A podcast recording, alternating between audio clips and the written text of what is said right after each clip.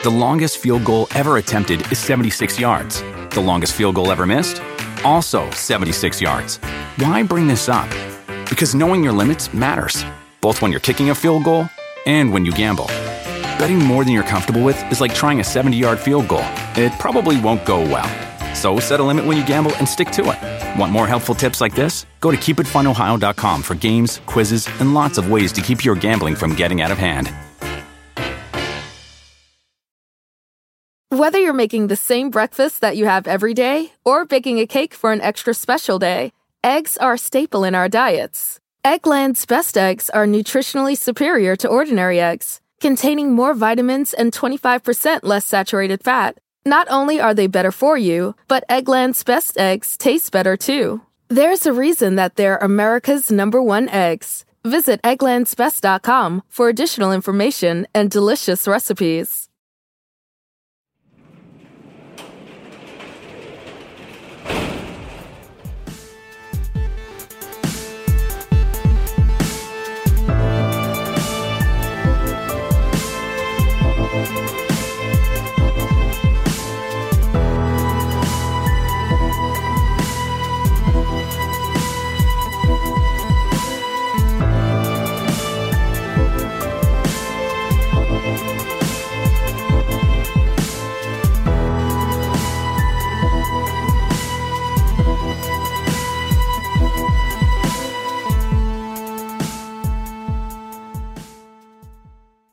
Welcome to True Crime Garage. Wherever you are, whatever you are doing, thanks for listening. I'm your host, Nick, and with me, as always, is a man that just got back from having lunch with Richard Simmons.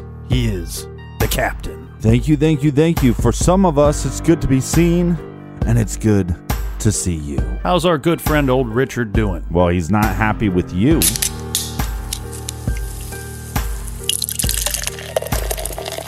Let the river run red, Captain. Tonight we are drinking the Huntsman Red Ale by Barley Mow Brewing Company.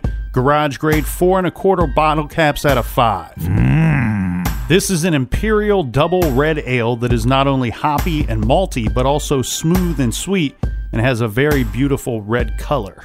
And is brought to us by these fantastic people. First up, a big thank you to Michelle down in Clearwater, Florida. Hmm, like your G. Next up in Parts Unknown, we have Joanne who says, I was never into true crime until I discovered your show. Thank you guys for converting me for life. And another native from Parts Unknown, our buddy Richie. Richie is our buddy on Twitter. He's not the most patient guy, but he likes to go around telling people, I like your jib.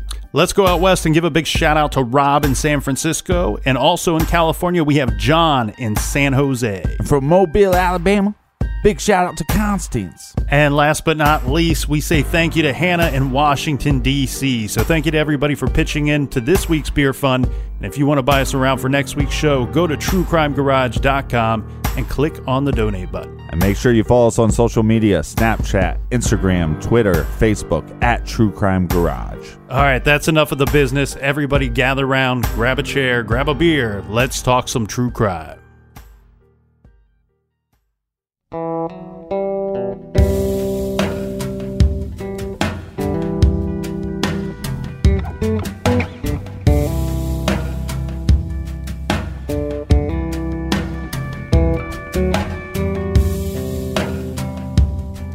This is True Crime Garage.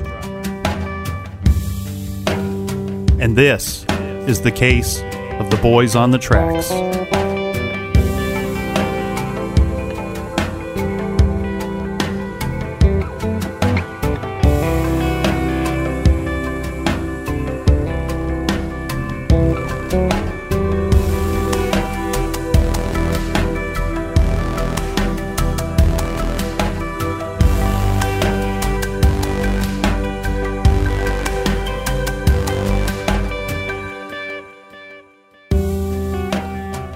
By all accounts, the engineer did a masterful job of bringing his train to a stop. It had taken a screaming, screeching half mile. By the time the engine had shuddered to a standstill, conductor Jerry Tomlin was on the radio notifying an approaching train on a parallel track to stop because some boys had been run over. He had also called the dispatcher. Have you got injuries? The dispatcher asked. No, Tomlin said. We've got death. I'm sure we've got death. They passed under us. It has to be death. It has it has to be death.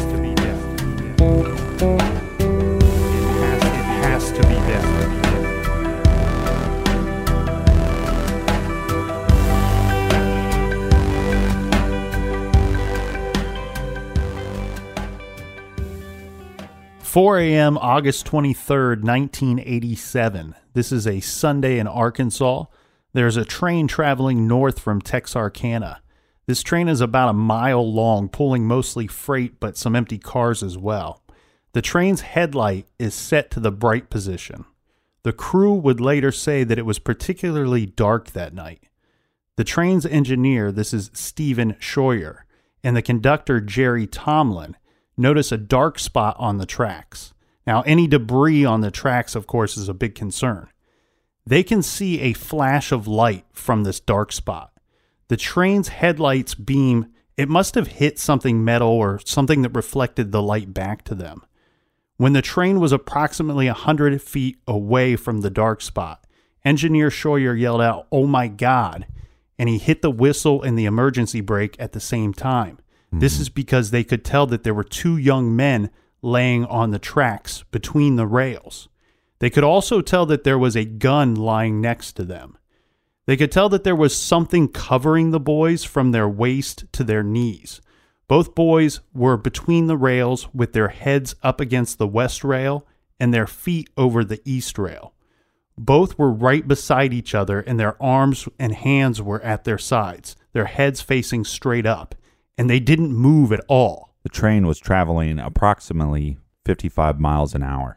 This would only give the crew just seconds to respond before running over the boys. As we had said, they hit the emergency brake, but with the weight and the speed of the train, this is going to take some time to bring this metal monster to a stop. Mm-hmm. As they are braking, the steel wheels are they're screaming on the steel tracks. The train cars vibrate. The tracks begin to vibrate as well. The whistle's blowing, and still the boys do not jerk, they do not flinch, they do not move a muscle. Now, Shroyer couldn't tell what the object was that was covering the boys, mm-hmm. but the other two men on the train, Tomlin and this other guy, his last name is Delamar, both said that this item that was covering the boys from waist to knee was a tarp, a, pi- a pale green tarp. I believe one of the men actually said that it looked like a boat cover. Um, and they stated that the gun was clearly a rifle. The barrel was near one of the boys' head, and the stock was mostly underneath the tarp. The men watched as the bodies disappeared under the train. The men heard the train hit the boys. One of the men explained that what he was used to on occasion, the train would hit a dog, and he said that you would hear like a thud and then you would hear rocks flying because if it was something that was under the train, then the train was scooting the object along. With the boys and with the gun, the men felt the impact and they said it was very one, two, three. You could you could feel the hit of the first boy, second boy, and then the gun. It's hard to imagine what's going through these guys' heads as they're hitting the bodies. Yeah, it's I mean it's a complete nightmare. When the train hits an object, uh, one of two things usually happen. So there is a scoop on the front of this train that the men called a cow catcher. I mm-hmm. believe this is a commonly used term. So either the cow catcher will hit the item and toss the object violently aside, or it gets sucked up under the train. Right. And this is what happened here. And the two boys' legs were laying on the track. So what happened was the feet were actually severed by the train. Yes. Severed from the legs, and the heads and the torsos were between the tracks, so the train would have cleared the bodies and then rolled them under the train. Uh, this is what the three men on board had heard. So, armed with flashlights, the men get off of the train and they went looking for what they had hit. About 35 cars back, they located the first of many pieces that they would find. Right. Train cars. Yeah, they, they spotted some dismembered toes. The biggest body part that they found was the chest and head of the second boy. The first boy was he was much more chopped up. The police had started to arrive on the scene. Um, and they basically found parts of the gun and the bodies scattered along a quarter mile of the tracks. One thing the crew members noticed very quickly was that there was a lot less blood than any of them had expected to see. Mm-hmm. And the blood that they did see and find, it was dark. It wasn't it wasn't red, it was a purplish color. And like you said, they have experience with you know hitting the train, the train hitting a dog mm-hmm. or a cow or a deer or something of that nature. Yeah, and, and in this area of the country too, these are guys that were familiar with hunting. Um, mm-hmm. so they they knew kind of what to expect. Unfortunately, in this situation, that's why they were so freaked out. Was they knew what they were expecting to see, and they were terrified going back there looking for that. Well, yeah, because it's on a whole different level. I mean, it's one thing to hit a deer, but to hit two teenage boys. Mm-hmm. The police were there at 4:40 a.m. This is just about 13 minutes after the crew had reported the incident. Mm-hmm. This fell to the jurisdiction of the Saline County Sheriff's Office. On the scene, we have Deputy Chuck Talent and Lieutenant Ray Richmond, who was the head of the department's Criminal Investigation Division. After checking out the scene, the officers decided that they were investigating either an accident or a suicide. Mm-hmm. The crew working the train immediately disagreed with the officers. They knew that, of course, accidents certainly do happen around trains and suicides do as well. But the troubling thing here is that the men saw neither boy move at all. Right. If if it were a suicide, they said they might be able to be talked into agreeing that one person could brave through the terrifying situation of the train approaching them, but none of the men would agree that two people could lay there and not flinch or not move a muscle as the train got closer and closer. Right. Which I, I think I agree with them on. Uh, I just think that's a really hard thing to even speculate. Also at the scene was State Trooper Wayne Lanehart of the Arkansas State Police. Now, Lanehart was concerned by what he saw at the scene, but let's keep in mind he this is not his jurisdiction. Right. Uh, this is the jurisdiction of the sheriff's office, so he is at their mercy. So I'm assuming that it was a, the call was made and he was just in close proximity. So he then showed up to see if they need any assistance. Yeah, everybody was responding to this call. So this is not his case. He is mm-hmm. pretty much just a spectator at this point. But the thing that bothered him the most was the sheriff deputy's disinterest in the possibility of a murder. According to Lanehart's training, any unnatural death should be investigated first as a possible homicide so evidence can be preserved and the most serious possibilities eliminated before less serious ones are considered. Lanehart, after having talked with the crew members, told the deputies that he doubted the deaths were an accident. Right. Another cause for concern was the observations made by the emergency me- medical technicians arriving on the scene. Right. The EMTs. Yeah, they both said that the bodies looked more like mannequins because there was so little blood. And at the impact site, the blood that they found was really dark in color, more a purple than a red. Mm-hmm. They didn't see any bright blood, and this led them to believe that the blood that they were seeing was not fresh. Who were the two boys on the tracks that night, and why were they there? The boys were 17 year old Kevin Ives and 16 year old Don Henry. And I know it's 1987, and there wasn't a lot of uh, law enforcement didn't crack down on curfew as often. But what is a 16 and 17 year old boy doing out by these train tracks? I mean, it's Saturday. They they're hanging out Saturday, and then this happens at 4 a.m. on Sunday. Yeah. So it was the weekend. Yeah. Well, this is a rural area. Um, so uh, you don't see curfews really enforced a whole lot out in these parts. Um, but basically, the boys were staying the night at Don Henry's home, uh, and they they got there around twelve fifteen a.m. Uh, Don lives with his parents, Curtis, and his stepmother, Marvel Henry. Now, the two were supposed to be staying the night at Don's house. They had known each other about six months. Uh, they had become quick friends, hanging out together very often. Uh, this was the summertime, nearing the start of another school year. So they were, you know, the two of them were trying to make the most of their summer, what what they had left. Right. Uh, Kevin had stayed at Don's place once or twice before, but Kevin's mother, Linda, was not real excited about Kevin staying there that night. Uh, in fact, she had originally said no to the request because last time he had stayed there, she didn't approve of what went down. On that occasion, Don's father had called Linda the morning after and asked if the boys were at her house. Right. And, and she says, she says, no, you know, they they were supposed to be at at your place. I don't I don't know what happened here. Right. So they did a switcheroo.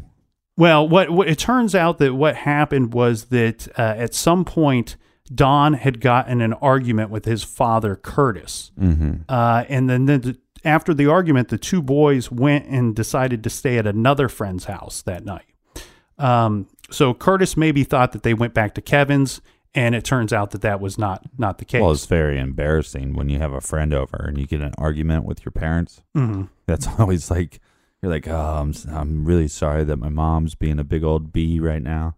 Well, I'm sure Kevin's parents would have wished that they would have returned to, to their place rather than just Just going to going this somewhere un- else, yeah. this unscripted place that they ended up. Um, so of course Linda was reluctant to let Kevin go over there on this occasion, but Mm-hmm. you know how it goes. Teenagers talk their parents into things. Uh, so on that night, the two had been hanging out with some friends. Uh, they were told to be home by midnight or twelve thirty at the latest. So once they were back at Don's place, they had asked Don's father Curtis if they could go out hunting. Uh, this is uh, spotlighting, which is an illegal form of hunting. Plus, uh, I wouldn't think that anything would be in season at that time of year. Now, Don was an avid hunter, so he was, you know, this activity sounds a bit strange to me, uh, but I get the impression that this could have been a common thing here for him. Uh, plus, it doesn't sound to me as if Don's parents, or at least Don's father, Curtis, was the strictest of parents. Right. Uh, well, and some people remember what their childhood was like when when it's summertime, and th- they think you know some parents get a little more loose in, in the summertime, and I, I think that's okay. Well, I used to be a, you know, have to be in by a certain time, but in the summertime, a lot of times my parents would let me pitch a tent in the backyard, you know, and have somebody stay over. So really, I wasn't totally under their watchful eye.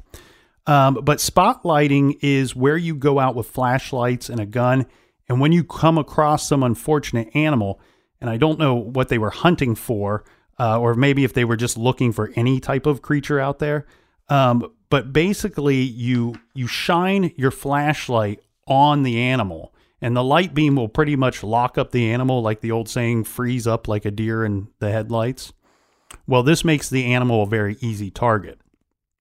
So they ask Curtis if they can go out spotlighting, and he says yes. And that is the last time that the boys are known to be seen alive. Yeah, last time that they're known to be seen alive by a- any parents or close family members. Hmm. This story, which has not been covered often, has so many twists and turns, and I dare say maybe one of the most interesting cases, most fascinating cases with as many twists that you will ever hear in a case. Yeah, it it it's crazy. It starts off as a small town case, and it could be. I mean, it could be huge. Well, it starts out as a as a small town case that people think it's an accident or suicide. Mm-hmm. The next morning, Curtis, the father, he gets up around 5 a.m. Mm-hmm. and he wakes up his wife, Marvel, saying that, that Don should have been home by now, but wasn't. And he tells her that he really thinks that something is wrong here. Curtis mm-hmm. goes out looking for the boys. He knew where the boys were going to go hunt, uh, so he headed to the woods near the train tracks. He's out driving around looking for Don and Kevin, and while he's out there, he passes a uh, deputy.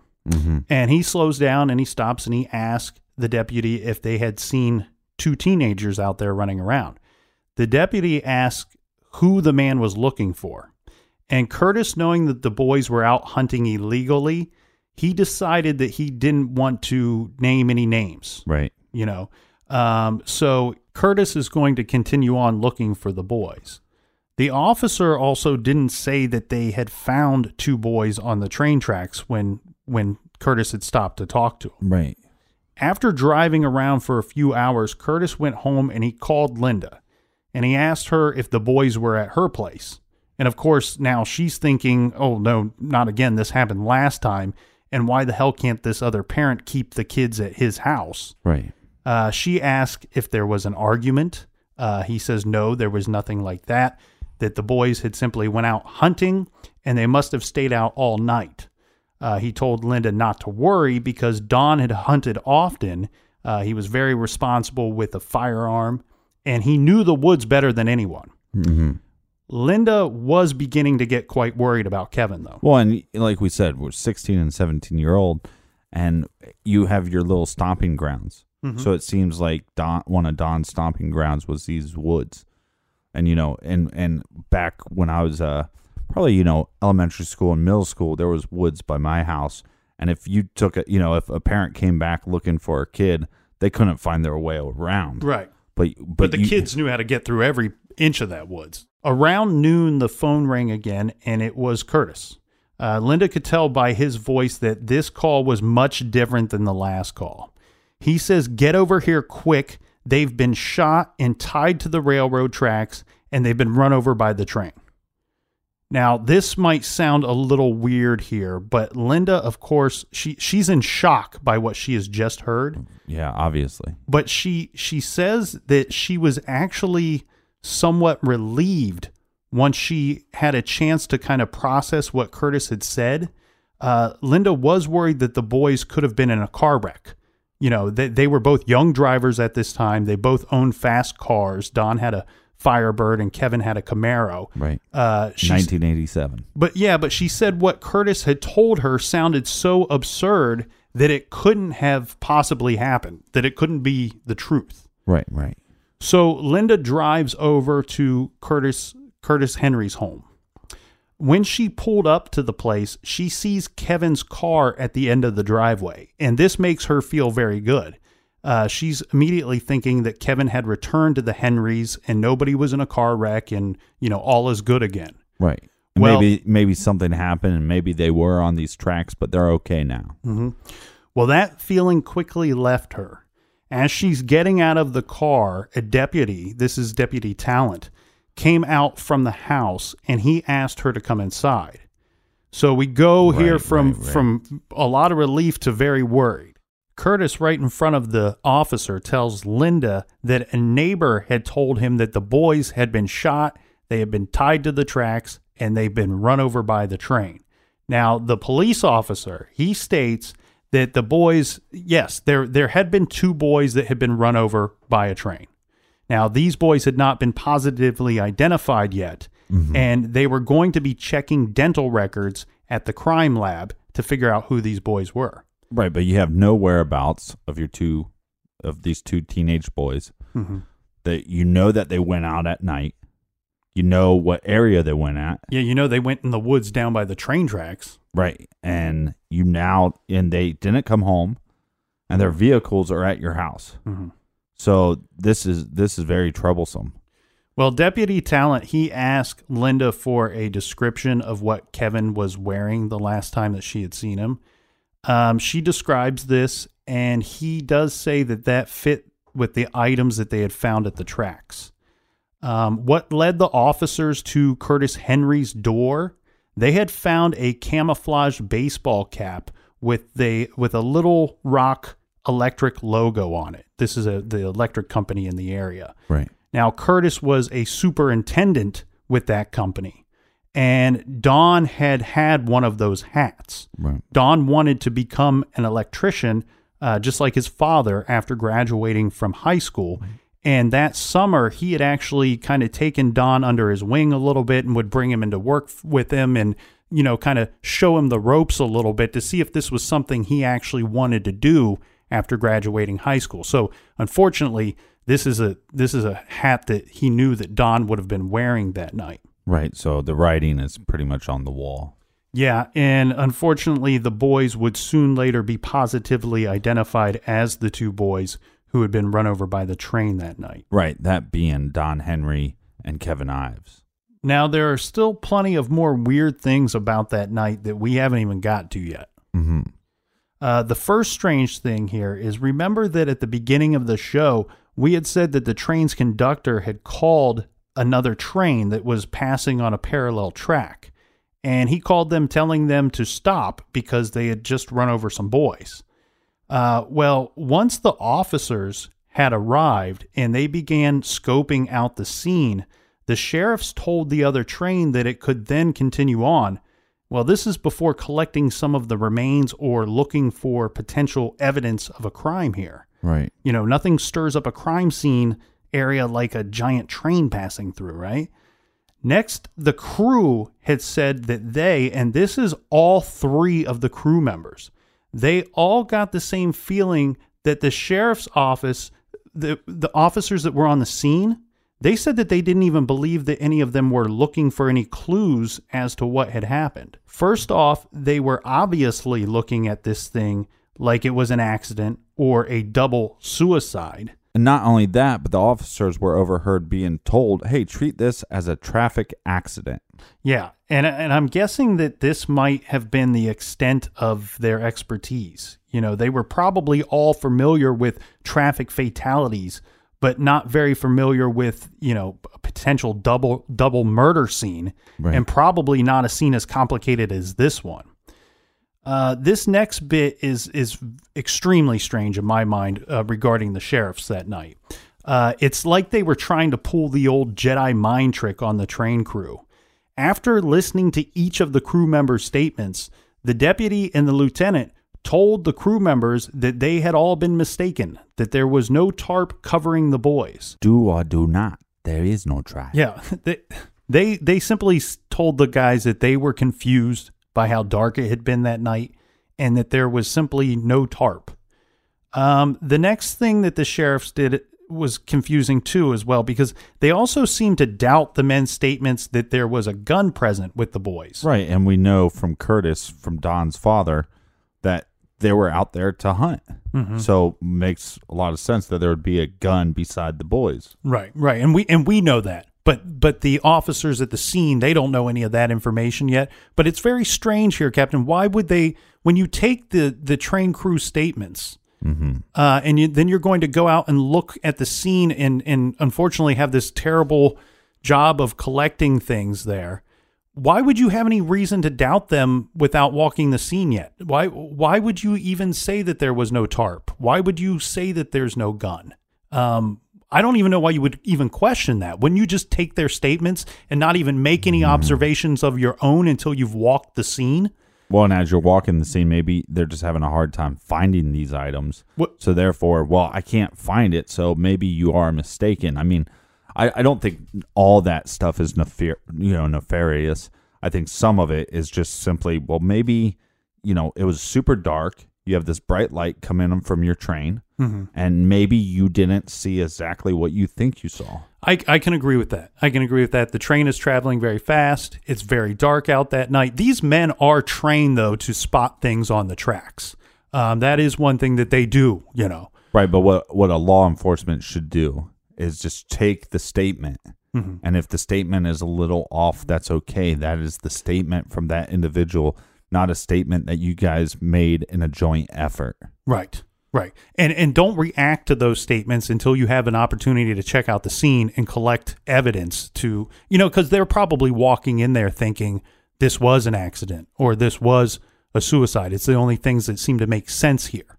Um, but it's it's weird that they have this kind of preconceived notion before even really collecting evidence. Yeah, but we see this time and time again with law enforcement. It's mm-hmm. you create a narrative and then you make that evidence fit your narrative instead of collecting the evidence and collecting the statements and, and letting that create your narrative.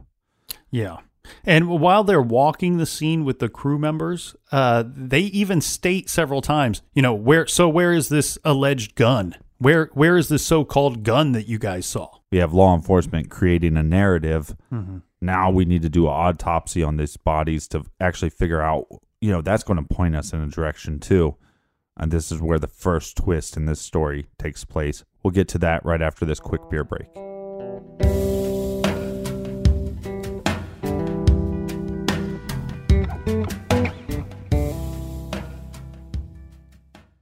Do you want to set your child up for success? Of course you do. That's why you need to check out IXL Learning today.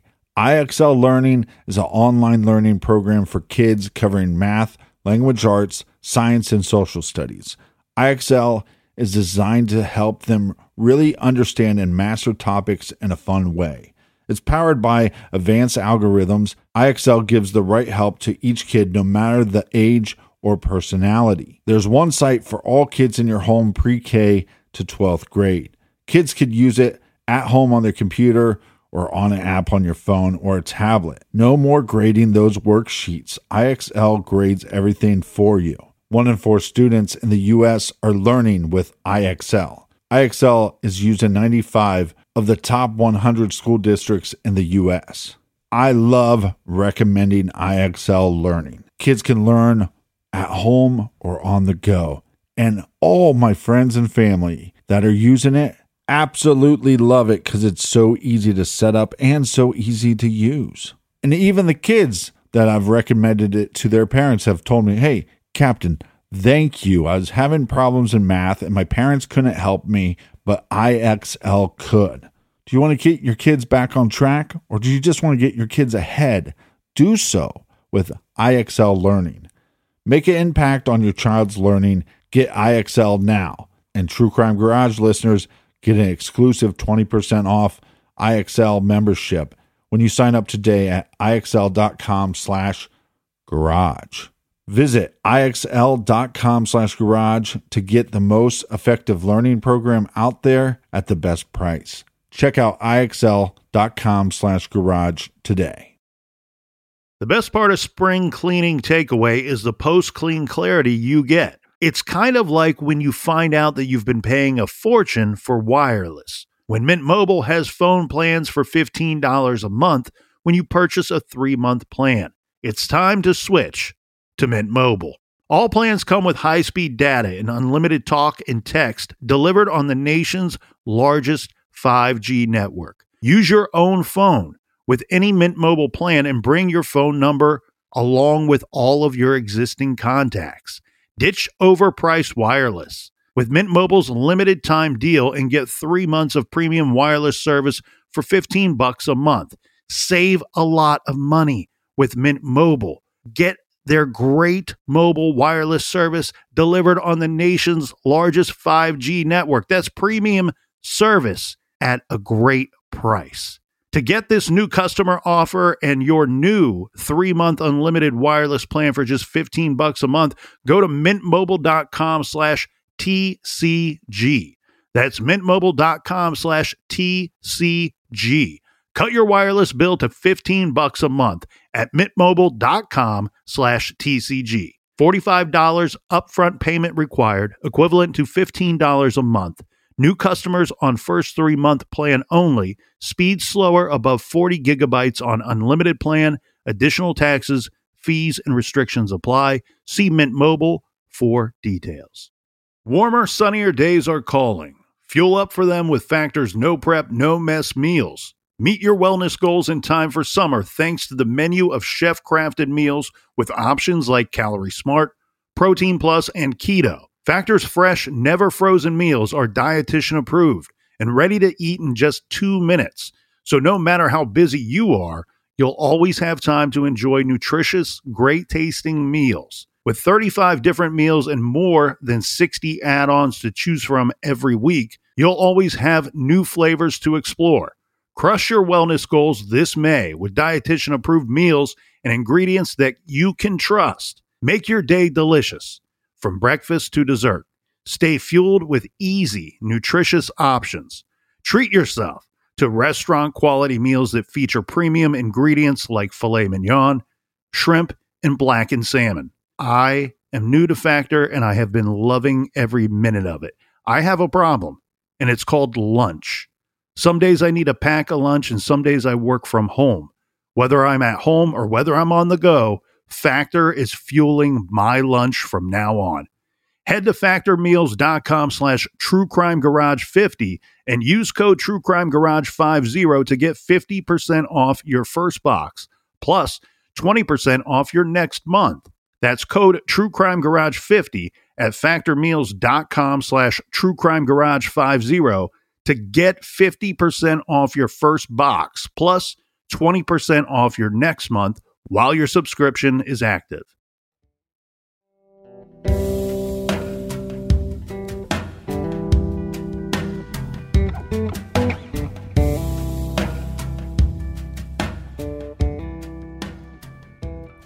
All right, we're back. Cheers, mates. Yeah, we have two boys that are found dead on the train tracks, and we do have autopsies that we need to get to. But I real quickly, I want to go through a couple more things about that night before we get to those autopsies. Uh, we had talked about the gun. You know that the the officers refused to believe the crew's statement that there was a gun present, present that they had seen one. Right, and like we said before, Curtis uh, Henry, Don Henry's father, said they went out hunting. And while they're searching the crime scene, they start referring to this gun as the alleged gun or the so called gun. It was not until the sheriff's office had actually recovered pieces of a shattered 22 rifle with that they would believe that there was even a gun present. Right. So they did recover shattered pieces of a 22 rifle. Uh, they, there were no bullets in it at the time. There was no tarp found. Um, I could see a tarp just getting ripped to shreds. Uh, you know, if it's covering the boys. Well, possibly, but you also have the other train that just they let go, mm-hmm. and I could totally see a a, a tarp being trapped into a, a train somehow. Yeah, you know, and- and it gets pulled along. You're exactly right. And and not only that, they're not even looking for a tarp. They're refusing to believe that it, it exists. Right, right, but so they- as they- are collecting evidence, they, they they weren't looking for these things, and these things were scattered for about a quarter mile of track. And there was also other items that were found left at the track as well. Mm-hmm. So the boys were the train incident took place on a Sunday. Well, Monday morning comes and the deaths are reported in the news and in the papers. So people start going down to the tracks to check out the scene. Uh, one group that went down there, they found a I like to call those people whiskers whiskers. because they're curious like a cat. Well, these people, uh, be careful what you wish for. They went down to the track, this one group, and they found a severed foot in the gravel uh, that was missed by the sheriff's department. Right. So you don't believe that there is a gun. You don't believe that there's a tarp. You find evidence of the gun, and then you leave a foot behind. Yeah. Right. I mean, and like we said, some of the police officers that were at the scene at the time said, look, you have to assume that this is a homicide scene and you need to do your due diligence. So therefore, we can get some answers. And this is direct evidence to point that they said, well, this is a suicide or accident. Case shut. Well, in fact, it became it became well known knowledge that the sheriff's investigators never even roped off the scene, um, and some other people recovered parts of the gun from that scene that the sheriff's office had missed. Well, congratulations. When they returned Don's clothing to the Henrys, um, his stepmother found a small bag of pot in his pocket. Uh, so the officers had missed this entirely. And two days after the boys' death, the sheriffs they they offer a statement saying, "Hey, we haven't ruled out anything except for foul play. We ruled that out." Yeah, in review of the investigation, it was learned that the sheriff's office spent about a week on the investigation. This mostly consisted of interviews with friends and classmates of the two boys. Uh, most of these interviews contained the same two questions. Well, heck, most of these interviews only consisted of two questions. One, how much drugs did the boys use? And two, were they suicidal? Right, and this is what makes me go bonkers, man. Yeah, It's it's again, like we said, they are they have a theory and then they're trying to create the narrative. And we see this time and time again. It's it's just it's utter malarkey. Yeah, and usually even in an accidental death, when they are an invest when they're investigating it, they will typically ask friends and relatives, "Well, do you know anybody that would have wanted to hurt this person, Right. or why?" And you know, and this is not even a question that is posed to most of these people. Right, but you're asking people the same question. Uh, are they suicidal? How much drugs did they use? And then it creates the story amongst the people that, well, that's must be what happened here. Right, and then and then obviously, think about the family. It- it- Why would you? Why would you tell your parents? Why one? Why would you spend the night with anybody? And then why would you decide to? Oh well, let's just go hunting, and uh, let's now let's just lay down on the tracks. Mm-hmm. And again, like you said, you'd have to have. I mean, you'd have to have the balls Nerves of steel, man. to lay there on that track Mhm. and let that happen. Well, this story obviously very quickly became big time news all across the state of Arkansas. Not only was the story a parent's worst nightmare, but it was a strange and horrible story all at the same time. Of course, the rumor mill ran wild, and there were a lot of theories regarding the deaths being traded around dinner tables, dinners at local bars, and, you know, all over the state of Arkansas. One of the things that I find a little creepy about this, and uh, our longtime listeners would know, we we covered the Phantom Killer, also known as the Texarkana murders, Mm-hmm. and and having the train come from Texarkana adds a little bit to the creep factor for me. The sheriff's office officially seemed to be describing the deaths as an apparent accident, but would not give it that official title yet, stating that the official cause of death would have to come from the state medical examiner's office. Unfortunately, when the deputies were speaking with the families, they suggested that suicide was a more likely explanation. Right. Again, coming up with your own narrative. Well, and both sets of parents disagreed with this thought. Uh, from the beginning, uh, that you know, there was no evidence that the boys were suicidal. There was some evidence that the boys had been using drugs. Uh, one 1.9 grams of marijuana was found in the pocket of Kevin's jeans. Right. And not always is there signs of somebody struggling with, you know, suicidal thoughts. Here's another strange thing to this story, though, Captain, uh, that is often not reported. Kevin's father, Larry Ives, he was an engineer for the railroad. Uh, the route that the train was on that passed over the boys, that route just months before, it was his route.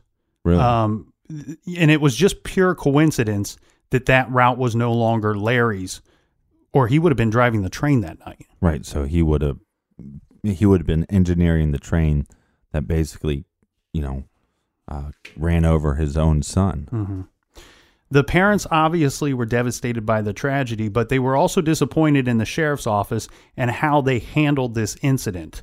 They were anxiously awaiting the medical examiner's ruling on the cause of deaths, uh, and they wanted answers, obviously. A week after the funerals, the medical examiner had finished his report and a meeting with the parents was scheduled. When the parents arrived, they were first met in the parking lot by officers from the sheriff's office. There was also an officer from the Arkansas State Police there as well. This was really good news to the parents, as they had been qu- requesting multiple times in this short time period that the case be transferred to the state police, um, but that had not been done. Uh, Ke- Kevin's parents brought a potential useful item with them. Larry and some of his friends went to the site where the boys had died. When when they were there, they found a large piece of cardboard. The piece was large enough that it could have been used to drag two bodies on it. There was also a stain on it, and that stain could have been blood. Right. Larry knew that the sheriff's office didn't have the technology or the capability to properly analyze it, so he wanted to bring it directly to the medical examiner's office. In the parking lot, he showed the piece of cardboard to the state police officer, and he turns it over to him there. We have a 16 and 17 year old, and obviously they're just teenagers, but they're becoming young men. And you know, you have a lot of growth spurts at those times. So we're talking about two big individuals mm-hmm. that you know. Now it's very possible if there was foul play that they were they were attacked on the train tracks because we know that's where they're at. But if they were attacked somewhere else and they used this piece of cardboard, anybody that knows, it's like a sled push or something like in weightlifting Yeah. you can put on a ton of weight, but because it's on on a different surface, you can drag that surface. You know, I mean, uh, most people can't pick up a couch, but people can push it around their living room. Yeah, and unfortunately, this possible piece of evidence, um, it's not seen again after this situation. He, the father, gives it to the state officer, and he's told that it's going to get where it needs to go to be examined, and that just simply doesn't happen. Right. And again, the the my issue is you'd have to test this to one find out if it was blood. If there was blood, then we can assume that this was used to maybe transport the bodies. But here's the other thing about it. This is the thing that frustrates me is whoever used if that was used to transport the bodies, then there's a good likelihood that there was fingerprints on there. Right. Right. And and, and that's what frustrates me. When the parents went inside to meet the medical examiner, uh, this is Fahmy Malik is his name. Uh, they were Yeah, and his face looks exactly like the way his name sounds. okay, uh, but Fahmy. well, the his face is very Fami. when the parents first met Malik, they found him to be weird. Uh, when they first arrived, Malik took Polaroid pictures of each parent and had asked each of them to sign forms so it was official as to who was in attendance at this meeting. Oh, I thought you were going to say he took pictures. He took Polaroid pictures of him. Then he asked him to shake it like a Polaroid picture. Malik then passed out copies of his official ruling. Mm-hmm. The statement read something like this. At 4:25 a.m., August 23rd, 1987, Kevin Ives, 17, and Don Henry, 16, were unconscious in a deep sleep on the railroad tracks under the psychedelic influence of THC, marijuana, Right. when a train passed over them, causing their accidental deaths. The parents began questioning Dr. Malik, not really his ruling, but they wanted more information because none of them had ever heard of people passing out from THC. Right. According to the parents, Malik seemed very irritated at the additional questions. I think that he thought that they would simply hear his final ruling, accept it, and then leave. This is very surprising to me that he would not have expected questions or that he would have seemed irritated at the additional questions given his amount of experience in these matters. You know, no one handles a sudden death well, and loved ones are always left with a lot of questions when someone suddenly dies, especially if it's your kids, and especially if the circumstances surrounding those deaths are abnormal. This guy has the bedside manner of a Wolverine. He basically states that marijuana levels in the boys were extremely high. Drawing a line on a chalkboard, he writes a large 5 below the line and a 100 above it. Pointing to the 100, he says, This is how stoned they were. Well, you know, old Captain Fahmy over here. I think part of his annoyance is that, you know, he's an expert in his mind, mm-hmm. and here's my findings, and kind of how dare you question me? Yeah. Well, of course, the parents are still confused as the doctor has not clearly explained this very well. Right. Uh, when they ask him what kind of measurement is that, Malik snaps back and says it's units. The parents wanted this explained to them in an easier terms because marijuana was not something they were familiar with. They didn't know if passing out was possible or likely or or really what. They wanted to know how much pot the kids would have had to have smoked to achieve these high levels of THC. Malik never really answers that particular question. Right. The more the parents question him or push him for reasonable answers, the more the doctor gets upset with them. And at some point, he holds up a large envelope stating that inside are the autopsy photos, and in these photos is the proof that you are looking for. Well, the parents, of course, they they don't want to see these photos at all. Right. And they told him that they didn't want to see these photos. Yeah, I don't know what parent would want to see that. Yeah, they wanted toxicology results, and Malik insisted that they see the photos. As crazy as this whole story sounds, I believe this is true because remember, the officers are there with the parents at this time and at this meeting. Yeah. And we yeah. already know that they are not all on the same page.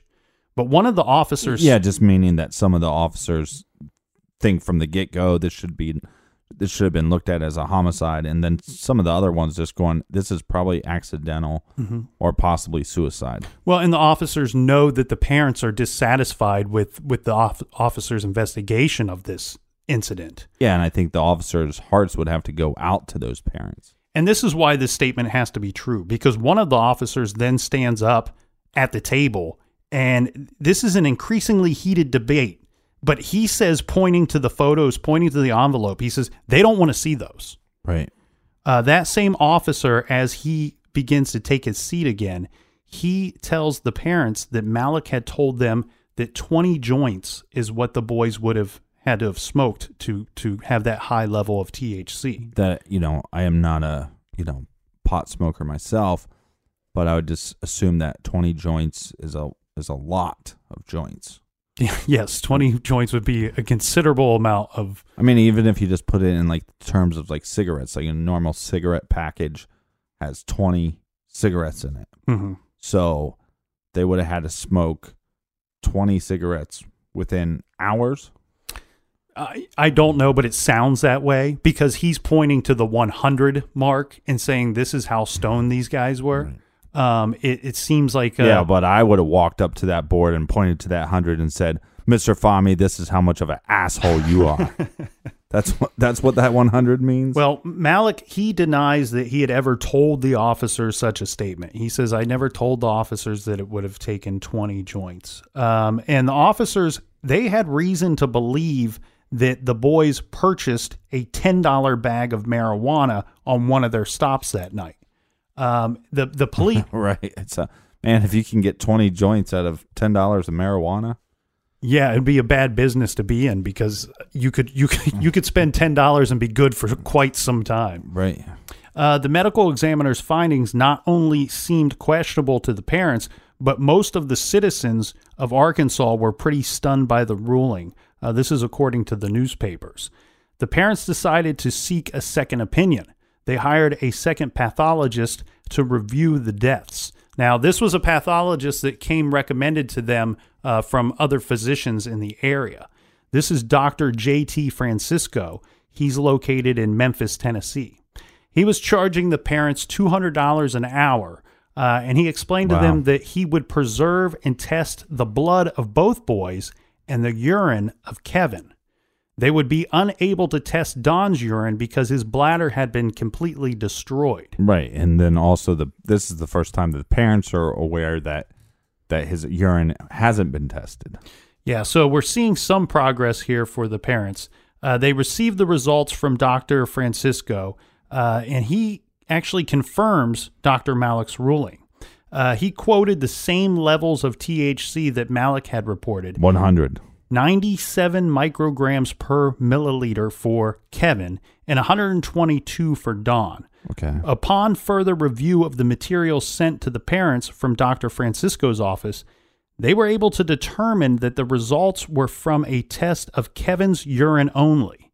No blood from either boy or no urine from Don were tested. All right. So he's agreeing with, you know, Mr. Fahmy. Yeah. So they get Dr. Francisco on the phone, and after some debate on how he could have confirmed Malik's findings with only having tested the urine of one boy, uh, the doctor then admitted that they had arrived at the conclusion by inference. Uh, because his lab and the Arkansas lab followed standard procedures, the confirmation of one test gave weight of confidence that the other findings were going to be true as well. Right. But couldn't they just test both of their bloods? But they didn't. That's Right. the whole thing. They were led to believe that, that both sets of blood would be tested. They didn't test any of that, but they but they claim that they can back up Malik's findings. Right. So we have the Ives family and the Henry family kind of getting dicked around again. Mm-hmm. In February of 1988, the parents contacted members of the media to arrange for a press conference. This is a brilliant idea, and they arrived at this plan because the longer this thing went on, they were beginning to realize that the only group interested in this case was the media. No other group wanted to spend any time on this thing. The day after the press conference, the families were contacted by Richard Garrett, who is the district deputy prosecuting attorney. Garrett wanted to help. He told Linda that until he saw the press conference, he had no idea that the parents of the dead boys had been dissatisfied with the sheriff's department. He was going to hold a prosecutor's hearing. Well, what's that exactly? Well, he, he's hoping that they will re examine the case, but a, a prosecutor's hearing is not just unusual, they are highly unusual. These are intended for only special inquiries, uh, particularly when the cause of death is in dispute. Well, here the the cause of death is definitely in dispute. I mean, we have two coroners saying, well, they they got super stoned, and then they laid down on the tracks and they got ran over by a train. And then the parents are going, well, that just doesn't add up. Doesn't make a lot of sense to us.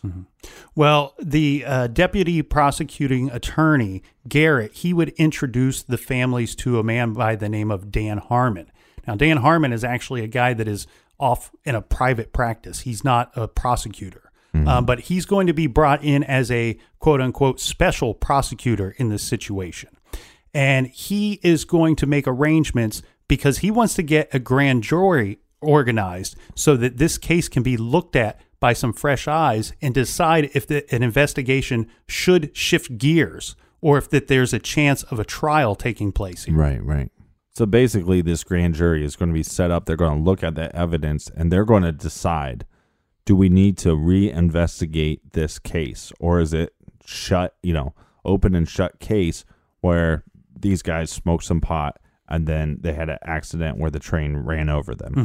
And more importantly, if if the the cause of death is what's in question, what the big dispute is, then can we get you know another autopsy? Can we get other autopsies performed on these two bodies? Right. And after a couple more autopsies are performed, I think part of it too is like you don't want the families uh, of these, you know, victims. They're victims of at least at this point a tragic accident. You don't want them to be dissatisfied with uh, law enforcement and the way uh, the coroner or anybody else handled their loved one's case. So, upon further review, the grand jury, the first thing that they're going to do is determine if this cause of death is correct. And their findings, they're not agreeing with what Dr. Malik had stated. And they basically overturn the cause of death as a possible accident, as a likely accident, to a possible homicide. Well, once that takes place, they're going to need to bring in somebody to conduct a further investigation into this autopsy and take a look at this thing and see if their findings are correct. Right. So we already have two autopsies done. So this is technically going, to be the third autopsy done. Yes. So this they will bring in a man by the name of Dr. Burton, and they actually bring him in from Atlanta. Uh, they wanted to bring in somebody that had more experience and somebody with outside eyes that wasn't so privy to what was going on in the area. They bring in Dr. Burton. And what are his findings? Well, to begin with, one of the things that he found most disconcerting or most important to this case is the shirt that was worn by Don Henry or allegedly worn by Don Henry. This is the shirt that was not on the boy's body when he was found. This was found some distance away from the track where the torso and the body of Don Henry were discovered. All right. So Don didn't have a shirt on, but this shirt was possibly ran over by the train. Yes, yes. This shirt, as we know, has a lot of tears and defects in it. A question that was raised as to whether these tears or defects were made by the body being pulled down the track by the motion of the train over the body of the victim.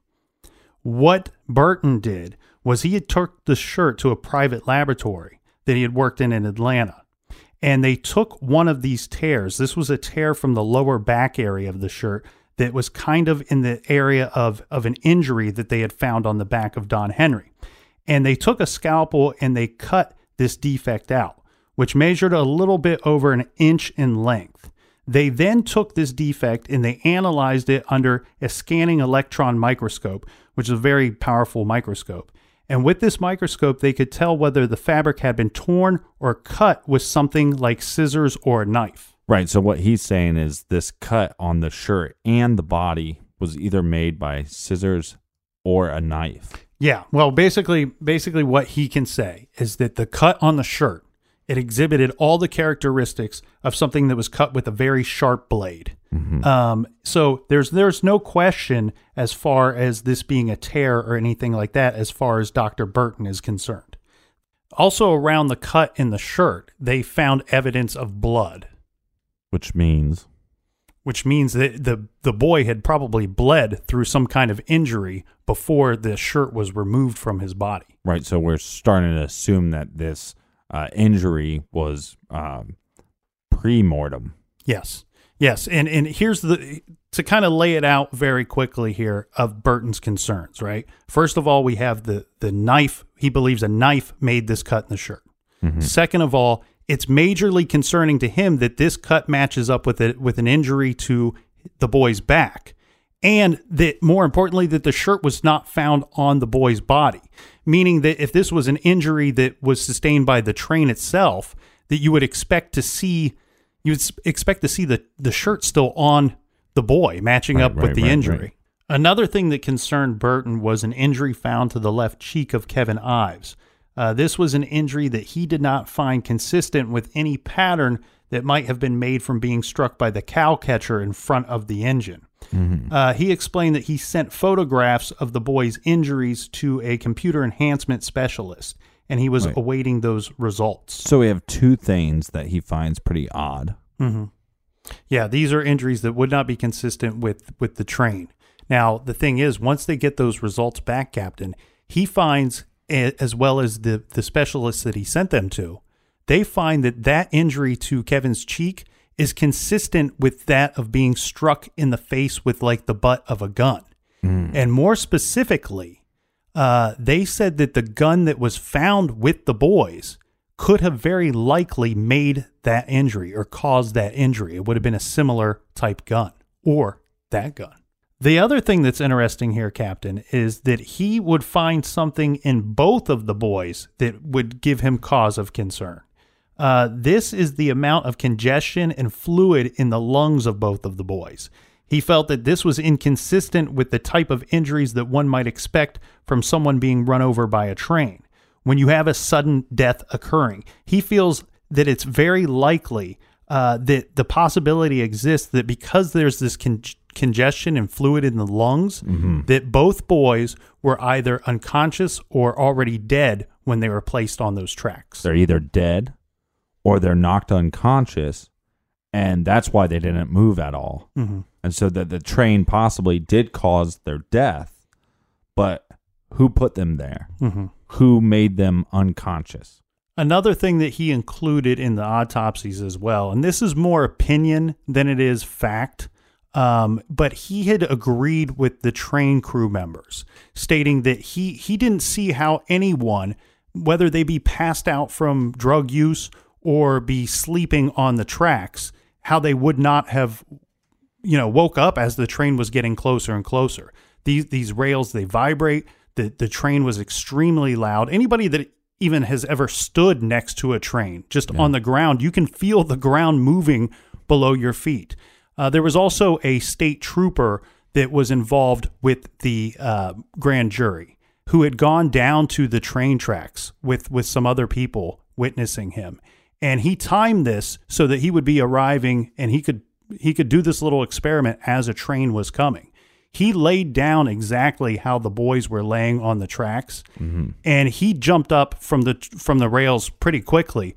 But he said that you know when this train was this train was still quite a ways away maybe a quarter of a mile he said he felt the thing when it was like a mile and a half away from him he could feel it coming down the tracks. And then on top of that, he said he he he got terrified, and to the point where he says he still has a little bit of like PTSD just from from that moment experiencing Yeah, right. that little But He was also conscious at the time. correct. All right, so this third autopsy it, it brings up some questions, and and it seems like it's not that agreeable with the first two autopsies, Mhm. which I think you know causes a lot of concern. I think it also causes a lot of concern with the parents. Well, as far as that second test goes, and let's let's call that a test rather than an autopsy because it was supposed to be a testing of the boy's blood and the boy's urine. Um, You're it- you're exactly correct. Thank you. And and but we know that that didn't take place. Um, but not only does this point out here that the the autopsies were probably wrong, but now this really starts to make you question the medical examiner himself. Uh, you know, what what is he up to? Why? How would he have arrived at these conclusions uh, after performing an autopsy? He had a significant amount of time to perform these tests, and he comes up with a completely different ruling than what this this other guy comes up with from from Atlanta. Right. And look, then it becomes which doctor is correct. Well, because of this whole case, we have a lot of interesting things come out about Malik. Yes. And Malik has all these autopsies that were ruled normally natural causes or accidental. And because of this, you know, because of the parents, and I mm-hmm. applaud the parents, so they start stirring the pot. And then they start going back and looking at some of his other autopsies. right. We have a scenario where he ruled a guy Well, saying, we're ju- we're just going to tell you about some of the more wild ones. Let's call them wild, and and we won't use any names because these pic these particular people are only involved in this case through Malik. They have really no, Right. you know, nothing to do with this case. But this gives you an idea of some of the shenanigans going on with Fahmy Malik. Right. So old Fahmy, he, you know, rules this guy, dies of a ulcer. And not a big deal. Right. That's his ruling. The guy And- died of an ulcer. And everybody actually agrees with him. Hmm. Says, hey, Malik did his job again. But they had people find this guy's head. Yeah, so he was decapitated. Apparently, that happens naturally when you have an ulcer. Uh, your head just pops off. Right. Um, so once they found this severed head, they realized this autopsy was completely botched. yeah. Do, do you want to know how he defended himself on that particular case? Sure. So, um, here's what happened here. They they found the the dog that lived with this guy. Uh, he actually lay dead in his home for for quite some time. Uh, the dog that lived there, they recovered some of the dog's vomit, and in it they found what what Fahmy believed to be uh, evidence of of human tissue of, Right. of skin. Um, so what had happened was Fahmy said that the guy had died and he lay there for quite some time. And at some point, the dog uh, chewed on the neck and to the point of decapitating uh, his owner. Um, but of course, the thing here is it, it was ev- all the evidence points to a very clean cut Right. of somebody killing this guy and taking off his head, not the gnawing of a dog uh, chewing chewing up this this guy's neck. Right. And then there's this other case where the guy, this guy was suicidal. He he he told his family about it. Yeah, They they put him in a, in a place for treatment. he Uh, wanted help. right. He went to his family and said, "Help me out." And and go And ahead. it- right. And it looks like he lost his battle with, the, you know, suicidal thoughts, and he hung himself. Right. And in this case, Malik decides, well, it wasn't suicide; it was actually an accidental death. Mm-hmm.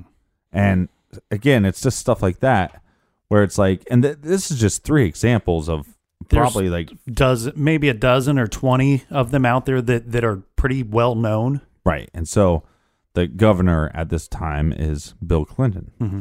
and people are calling for this guy's job, saying, "Look, we got these two boys that now we believe there's good reason to believe that there was some foul play." And this guy is ruling this. We dug up all this other stuff. He's not doing his job, and taxpayers are paying for that. They want him to call, you know, they want Bill Clinton to ask for his resignation. Right. Bill, Bill Clinton says, "Well, I I'm not really in charge of doing that. Hmm. That's not really my thing." So what do they do? Do they fire him? Do they replace him? No, they give him a 43% raise. Where this leaves us now is we now have to look at these two deaths as murders. Okay. So we need to conduct a proper murder investigation. Mm-hmm. And why were these things covered up? And why does it seem that government officials and people at the medical examiner's office and the sheriff's department they seem to not want to investigate this thing properly? Right. And at what lengths are they going to go to, or what is anybody going to go to to possibly cover up this murder? There's so much more to get into, and we're just on the first episode of this. Yeah, because if the cause of death can be overturned, that brings up so many more questions. Okay, first of all, if these boys were murdered, why were they murdered? What what happened during those 4 hours between the time they left Don's house and the time that they're found on those tracks? What occurred during those 4 hours? Did they see something that they shouldn't have seen? Mm-hmm. Did they come across somebody that they they shouldn't have come across? What happened to those boys in that 4 hours? Well, we have a really good idea what happened because we have a bunch of eyewitness accounts, and we're going to have to get into that tomorrow. Yes, and don't forget to check out all of our old episodes. They're available in the iTunes store and on our store page at truecrimegarage.com. Thank you guys so much for sharing this. Mm. Thank you guys so much for sharing. Mm.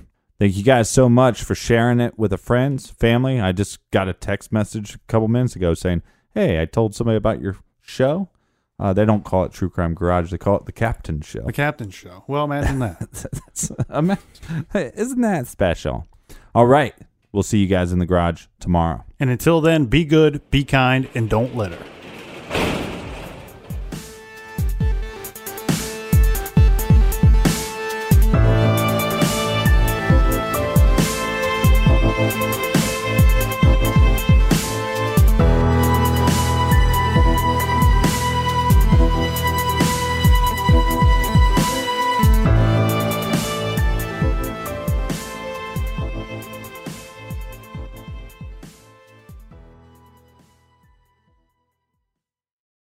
Whether you're making the same breakfast that you have every day or baking a cake for an extra special day, eggs are a staple in our diets. Eggland's best eggs are nutritionally superior to ordinary eggs, containing more vitamins and 25% less saturated fat. Not only are they better for you, but Eggland's best eggs taste better too. There's a reason that they're America's number one eggs. Visit egglandsbest.com for additional information and delicious recipes.